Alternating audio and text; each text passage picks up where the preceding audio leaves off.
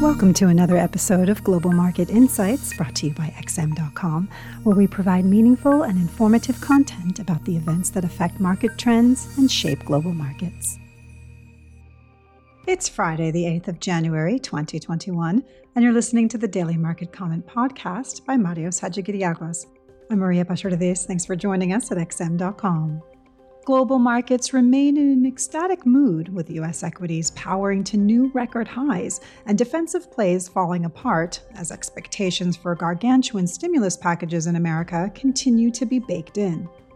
The Democrats taking full control of Congress has convinced investors that we are entering a new era of runaway deficit spending, without any real threat of significant tax increases, given how slim their majority in the Senate will be.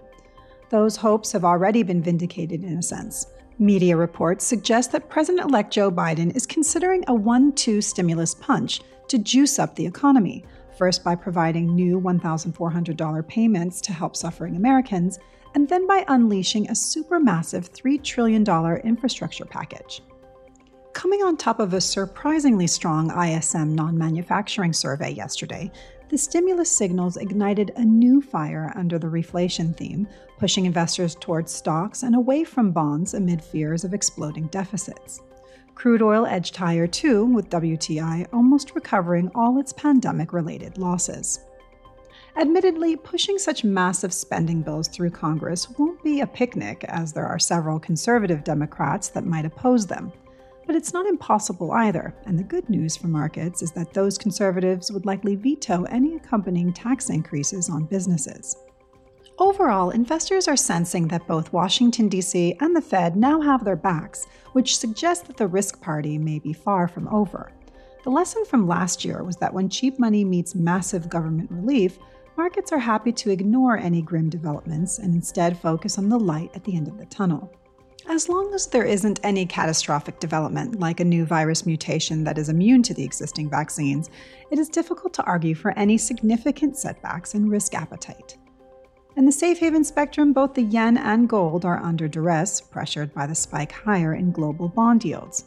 The Bank of Japan has a yield curve control strategy in place, so when global yields rise, Japanese yields cannot participate. This mechanically makes the yen less attractive from an interest rate perspective.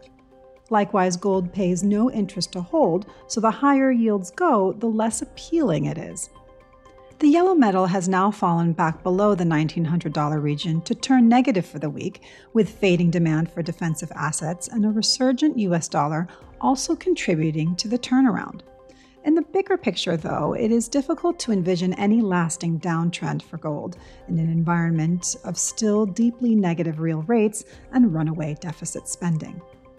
Yet the spike in U.S. Treasury yields has been a blessing for the beleaguered dollar, which has rebounded off its recent lows.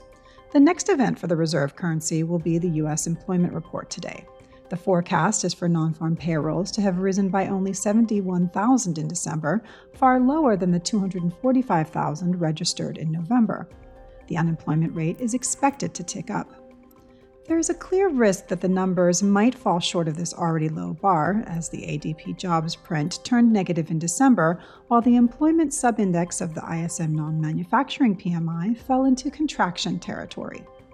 For the stock market, this seems like a one sided upside risk. If the numbers surprise positively, then the rally may continue. If they disappoint, that could cement expectations for a new stimulus package from Congress, giving equities another excuse to climb. As for the dollar, NFP reports tend to be just an intraday volatility event nowadays, not a trendsetter. Employment data from Canada will be released at the same time. Thanks for listening. This was today's Daily Market Comment here at XM.com. Thank you for listening to another episode of Global Market Insights brought to you by XM.com. For more in depth technical and fundamental analysis, be sure to visit www.xm.com forward slash research.